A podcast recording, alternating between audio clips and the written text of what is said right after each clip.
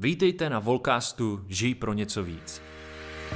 Jako misijní organizace World of Life toužíme potom, aby mladí lidé žili každým dnem pro něco víc. V Galackým 2.20 čteme, nežijí už já, ale žije ve mně Kristus.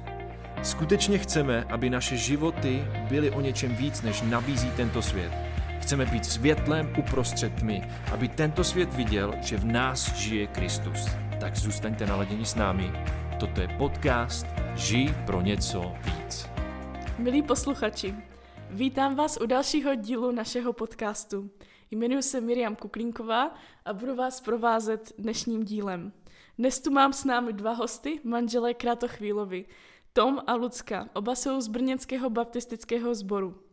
Tomáš je doktor v Bohunické nemocnici na plícním oddělení a Lucka, původně vystudovaná právnička, je momentálně na mateřské s šestiměsíčním synem Matyáškem. Oba byli mnoho let zapojení aktivně ve vedení mládeže a Tomáš v této službě stále působí. V tomto díle se s námi budou sdílet o evangelizaci a učednictví. A tak já už mám pro vás první otázku, abyste trošku nám řekli více o sobě a mohli jsme vás poznat. Tak můžete nám říct vaše příběhy, jak vy jste osobně poznali Pána Ježíše a jak on změnil váš život? Tak eh, ahoj, děkujeme za pozvání jednak. Eh, já jsem poznala pána Ježíše skrze English Campy, když mi bylo okolo 18-19 roků. Ale byla to taková cesta, nebo spíš proces, bych to řekla, protože to byl eh, English Camp, na který jsem jezdila tři roky po sobě. A na něm jsem teda poprvé asi v těch 16 uslyšela o Ježíši. A jako zanechalo to ve mně nějaký dojem, nějaký semínko, ale trvalo mi asi dva roky, než jsem tak jako se nad tím přemýšlela, uh, bylo pro mě hrozně těžké jako vydat svůj, celý svůj život Pánu Bohu a byl to určitý proces, ale asi po těch dvou letech uh, jsem to teda se rozhodla Bohu nejen věřit, ale fakt ho následovat a a myslím, že to změnilo můj život jako v hodně oblastech.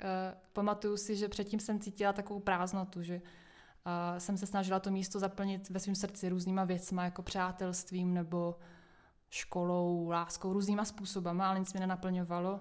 A potom, když jsem přijala Krista, poznala jeho lásku tak, eh, a odpuštění, jeho milost, tak jsem měla pocit, že jsem našla to, co jsem hledala ve světě. Já jsem Ježíše poznal, když mě bylo 12. Já jsem vyrůstal v církvi, v Brněnském baptistickém sboru a Ježíš mě hodně oslovil ve 12 letech v létě na vodáckém pobytu. Sjížděli jsme ohři a tam se celý týden mluvilo o takových základních věcech, o Bibli, říkal jsem tam evangelium, co pro nás Ježíš udělal. A já už jsem ty věci slyšel dřív, ale v těch 12, ten týden v létě, mě to najednou všechno zapadlo dohromady a dávalo mě to smysl a pochopil jsem, že i já potřebuju přijmout Ježíše, abych mohl být spasený, aby mě Bůh odpustil hříchy a chtěl jsem to, ale bál jsem se. Takže jeden, ten hlavní vedoucí mě do toho tak trošku dotlačil. Já jsem na jednu stranu chtěl, ale neviděl jsem jak na to. A pak jsem přemýšlel, jestli tohle rozhodnutí bylo upřímné, ale bylo. Ale myslím si, že to bylo až tak od 15, kdy jsem začal opravdu s Ježíšem žít a následovat ho a víc ho poznávat.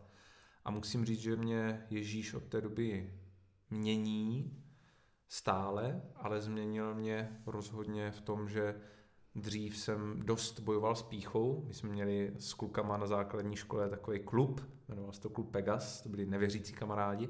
A já jsem byl hlavní vedoucí toho klubu. A jednou se stalo, že kluci se nějak dohodli, že prostě udělají takový puč a že už prostě nechcou, aby byl hlavní vedoucí.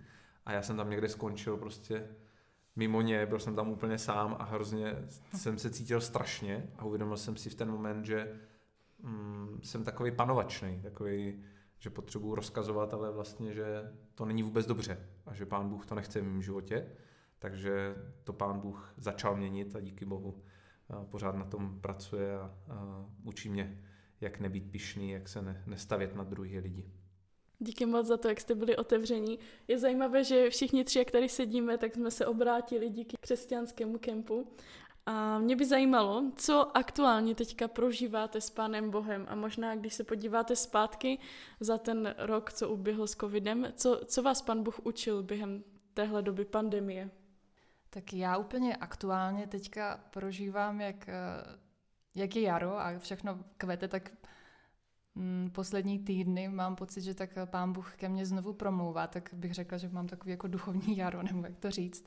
A uvědomuji si fakt Ježíšovu lásku, takovou, která je bezpodmínečná a strašně mě to motivuje k tomu některé věci ve svém životě, které možná nejsou dobře, tak je změnit a, a usilovat o takovou čistotu a svatost. Fakt mě teďka velice jako inspiruje život Ježíše, čtu si znovu Lukášovo evangelium, tak eh, to asi teďka jako aktuálně tak hodně prožívám. Mm-hmm. Co ty to mě? Já vnímám takové boží vedení ve svém životě.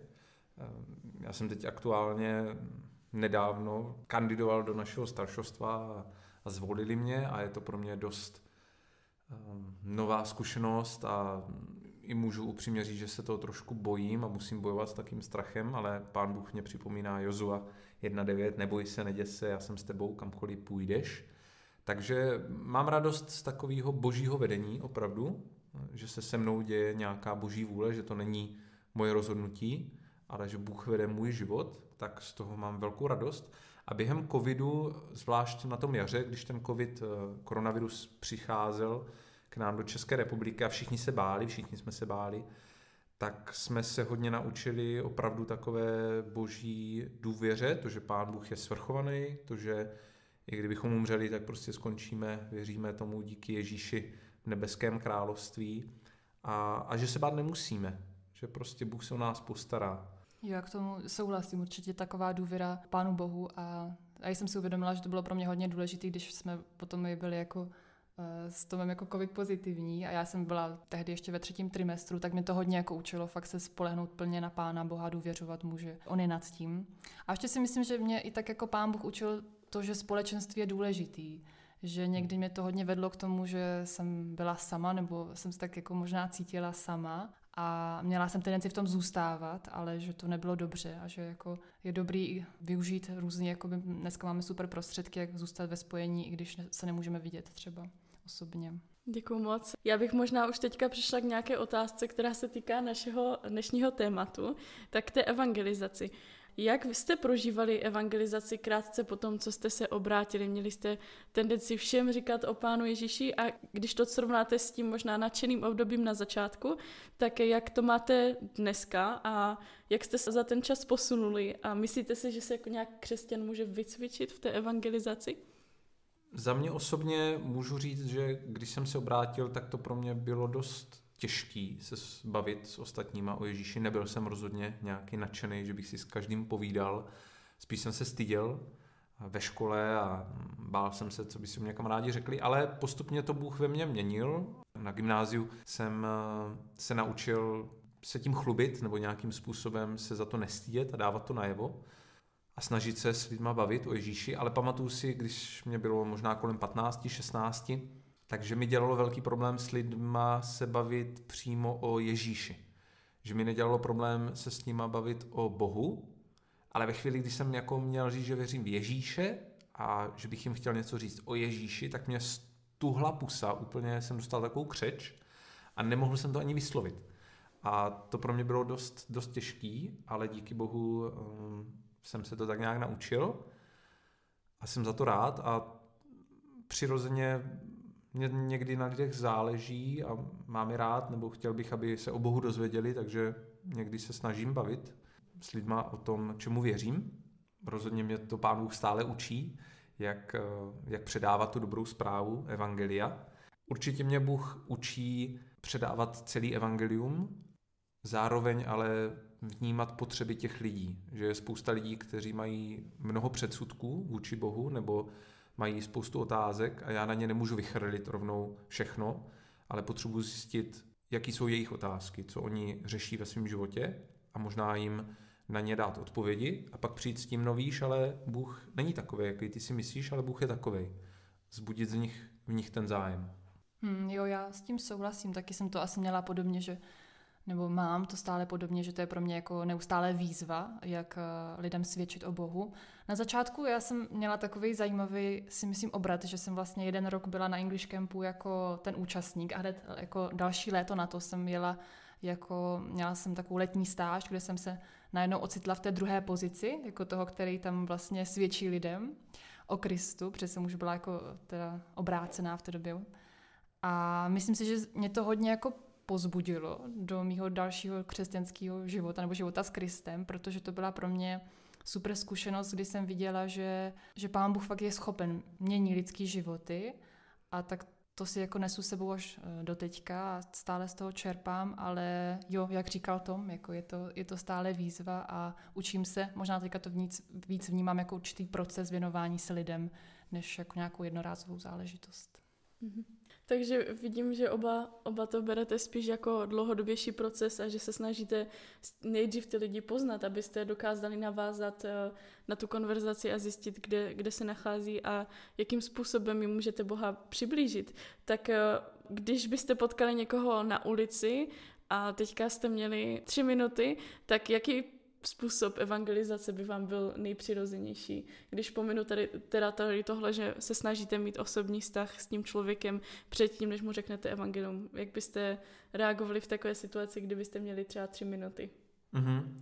Já jsem to párkrát zažil na ulici, takový rozhovory a jsem za ně vždycky rád, protože mně přijde, že pokud ten člověk se zastaví a má čas naslouchat, tak je to super.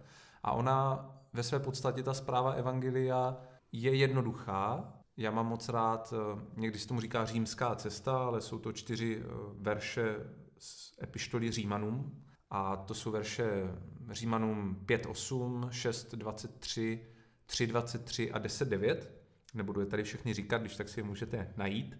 A to je o tom, že Ježíš byl boží syn, který zemřel za naše hříchy. My, každý z nás je hříšný člověk, jsme špatní, nejsme, nejsme dobří lidé a potřebujeme odpuštění, ale mzdou za hřích je smrt. Ale tu smrt vzal Ježíš na sebe jako oběť za nás, za ty naše hříchy. A my jestli tu jeho oběť přijmeme a uvěříme v něho, tak eh, on nám dá nový život. Pozveme ho do svého srdce a on ten náš život promění, změní ho, eh, odstraní hřích, odstraní věci, které se Bohu nelíbí a dá nám sílu proti hříchu bojovat. Dá nám nový srdce, dá nám nový touhy, naplní nás duchem svatým to jsou věci, které uh, jsem na ulici zkoušel, měl jsem na to třeba takový náramek anebo, nebo brožurku, mohu vám položit otázku, anebo různý jiný materiály. A to mně přijde dobrý a zajímavý.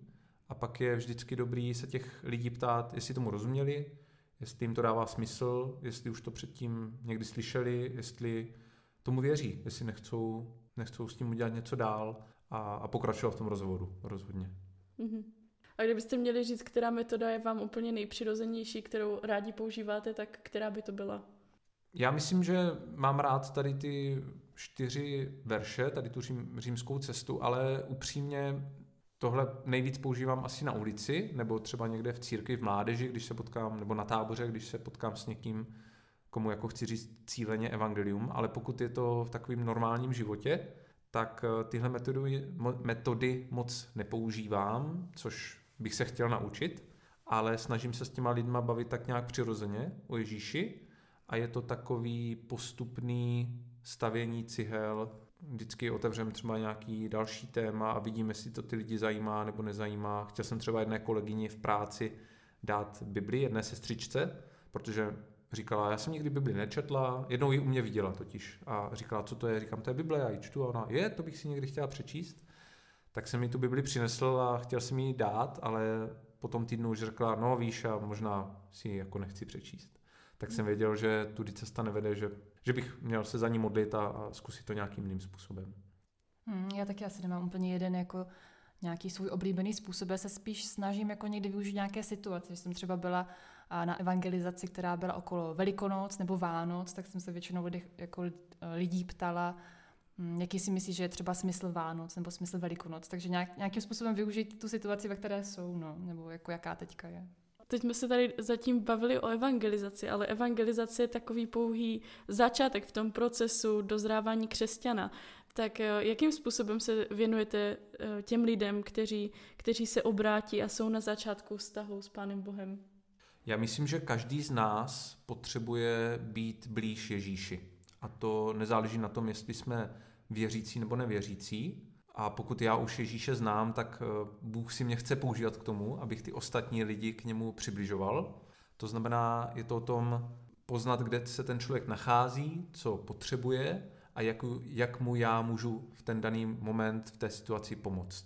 A myslím si, že hrozně důležité je tak nějak přirozeně ty lidi mít rád, nedělat to z nějaké povinnosti vůči Pánu Bohu, že Bůh to říká, tak já to budu dělat, ale opravdu mít ty lidi rád a upřímně jim se snažit předat to, čemu věřím, protože oni to poznají.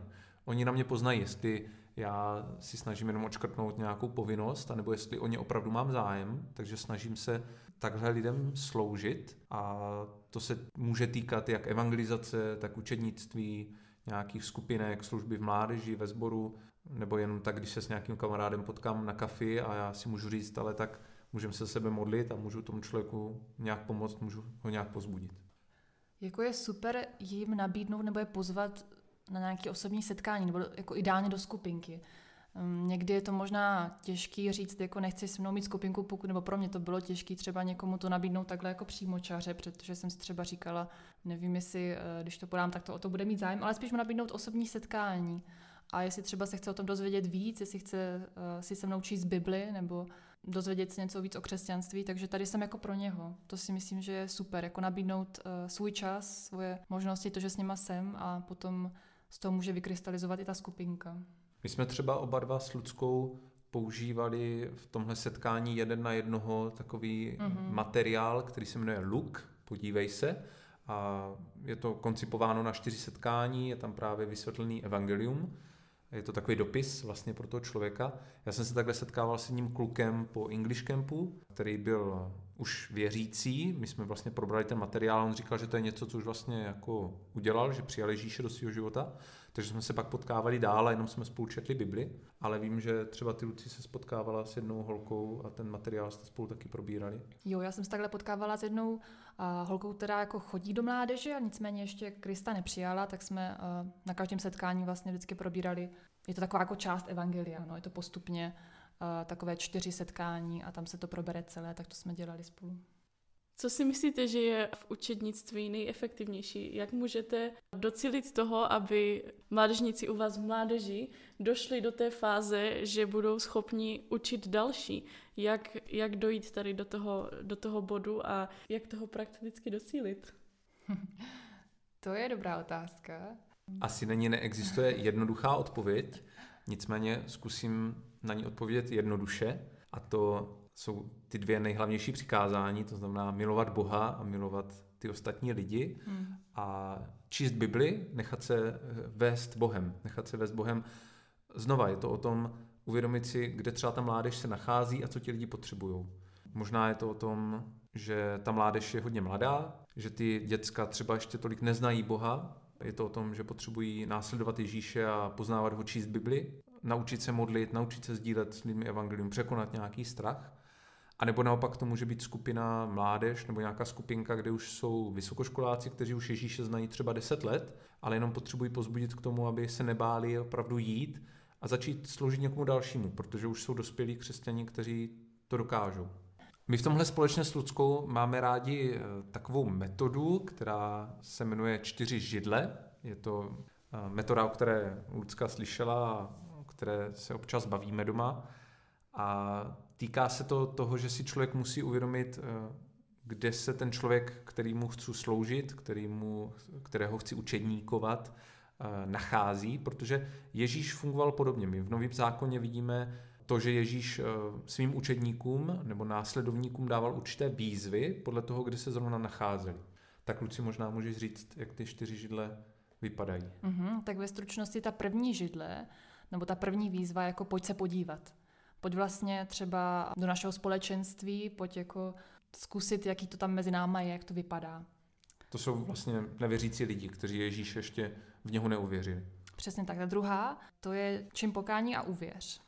Nebo ono je takový jako propojený s tím už jako následováním Ježíše. To znamená jako ta výzva toho, tak uh, už si něco viděl, už si něco zkusil, tak uh, chceš Ježíši fakt jako věřit a následovat ho.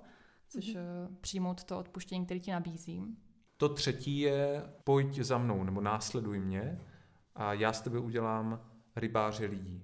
Hmm, to už je jako člověk, který do církve chodí, to už nějaký pracovník v božím království, ale ještě potřebuje nějak vybavit, pozbudit. A to poslední, to už je vlastně dospělý křesťan, který je schopný fungovat sám o sobě, který už zná Bibli, zná Ježíše, dokáže se orientovat v těžkých otázkách nepotřebuje tolik pozbuzovat, každý z nás potřebuje pozbuzovat, ale už nepotřebuje třeba tolik vést, protože už je schopný vést ostatní. To znamená, to už je učedník, který učedníkuje a ta výzva nebo ta židle se jmenuje... Je to jako jít a nést ovoce, vlastně vít jako ven. Ano, a, a, a mít, nést to ovoce, to znamená mít nějaký užitek a, a sloužit Bohu a aby, aby na tom bylo, byl vidět ten výsledek.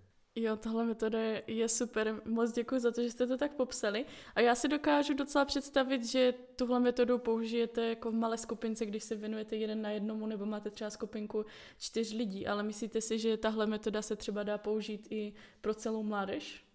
Myslím si, že se dá použít pro celou mládež, ale samozřejmě je to spíš o tom, že si člověk uvědomí, ta mládež se skládá z víc lidí a ti lidi můžou sedět na různých židlích ale třeba většina sedí na té první nebo druhé židli. To je o tom, že jsou eh, ještě třeba někteří v Ježíše neuvěřili, ale mají o něho zájem, někteří v něho uvěřili, ale teprve ho poznávají, uvěřili v něho třeba nedávno a potřebují, aby si s nimi někdo četl Bibli, potřebují, aby se s nima někdo modlil, aby je pozbuzoval, aby s nima byl pravidelně v kontaktu.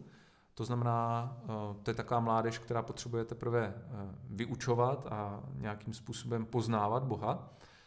A nebo naopak to může být mládež eh, nebo skupinka, která, která už Ježíše zná dlouho, která už přečetla Bibli aspoň pětkrát, nebo jednou, nebo dvakrát, je jedno, a miluje Boha, chce mu sloužit, ale třeba to tolik ještě nedělá.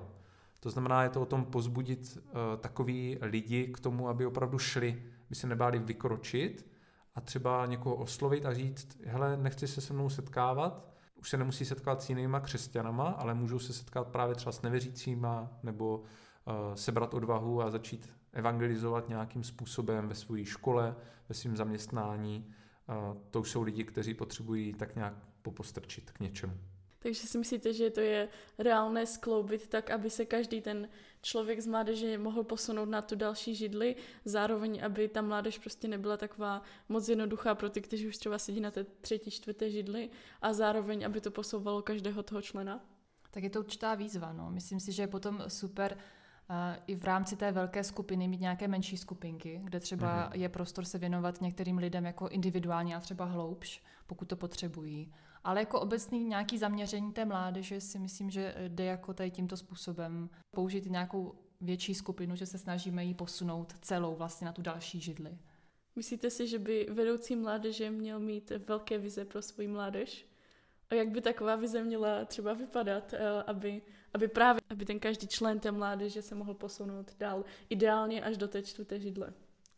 Já bych to možná zjednodušil. Eh, myslím si, že to neplatí jenom pro vedoucí mládeže, ale že to platí pro každého z nás, že boží vůlí v našem životě je posvěcení, boží vůlí v našem životě, aby jsme byli, každý z nás, aby jsme byli podobnější Ježíši.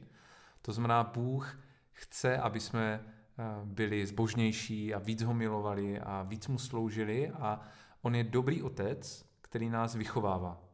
A to je krásný, to je taky něco, co si s Ludskou poslední dobou uvědomujeme, že my i přesto, že máme spoustu nedostatků a některé věci nám prostě nejdou a pořád v nich chybujeme a třeba tolik, nemáme tolik trpělivosti s některýma lidma, tak Bůh eh, nás chce změnit a chce nás naučit, aby jsme v tom byli jiní a dělá to lásky plně. Dělá to, každý den na nás pracuje svým duchem svatým a posunuje nás.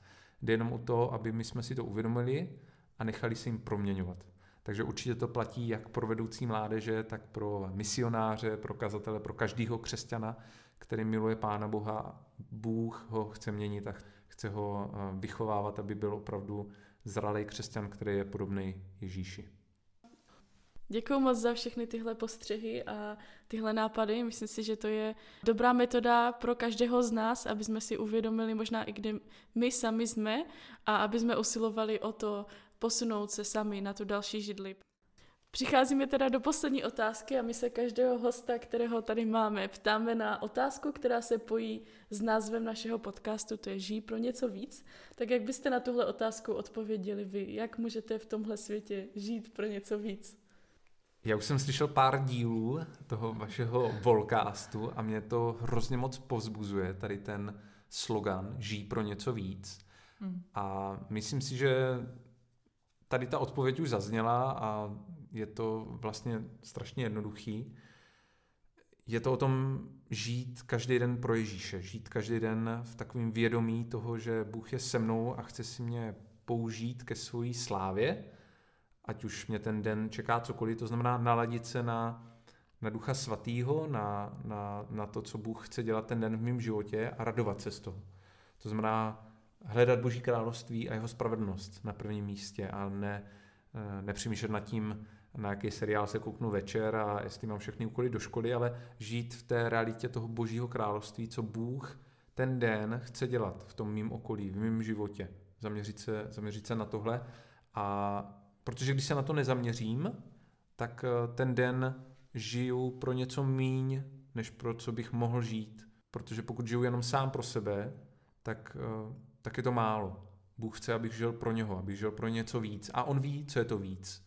Takže proto já potřebuji Boha a potřebuji si jim nechat vést ve svém životě každý den, abych mohl žít pro něco víc. Hmm, určitě, no. Já jsem nad tím přemýšlela tak prakticky, musím říct, aby byla upřímná, protože já teďka hodně času trávím doma, jak mi říkala, jsem na mateřské a to prostě teďka ty prvních jako měsíce, nebo i to bude dál, tak hodně trávím čas prostě přebalováním a krmením a staráním se o Matyáška a někdy si právě říkám, ty, tak jako to jsou takový všechno jako šednosti nebo taková rutina a jestli fakt jako žiju pro něco víc. Ale jako líbí se mi na tom moc to, co říkal Tom, no, to zastavení se, uvědomění si, že pokud žijeme s Ježíšem, tak jako nepotřebujeme mít nějaký jako by možná úžasný úkoly z tohoto který tak vypadají jakoby podle, podle světa. Že myslím si, že nepotřebujeme dělat eh, něco jako v našich očích velkolepého, jako třeba být všichni misionáři nebo být všichni vedoucí nějaké služby, ale pokud jsme věrní v tom, kam nás Pán Bůh postavil, a což může znamenat i to, že jsme třeba doma, staráme se o děti nebo uh, že chodíme do školy a připravujeme se na, na naše budoucí povolání. Takže to je vlastně hrozně důležitý a pokud to v tom jsme s Ježíšem,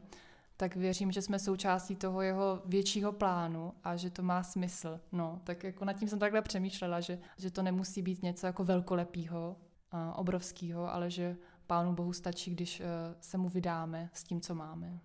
Já myslím, že to je i jeden verš, ale teď bych kecala, eh, kde to je napsané, všechno, co děláte, dělejte, jako byste to dělali uh-huh. Pánu Bohu a ne lidem. Uh-huh. A je to super myšlenka to, co si teďka řekla, protože ano, každý, každý z nás nemusí být v plnočasové službě a může dělat eh, úplně uh, praktickou práci, ale i tak pán Bůh si to může použít v tom smyslu, že nikdy nevíme, kdo třeba z našich kolegů nás sleduje a kdo bude osloven tím, že, že žijeme jinak a že uvidí, že žijeme pro něco víc a i právě ta maminka na mateřské může přinášet Bohu slávu tím, že vychovává to svoje dítě ve víře a že bude pokračovatelem a bude přinášet evangelium potom další generaci.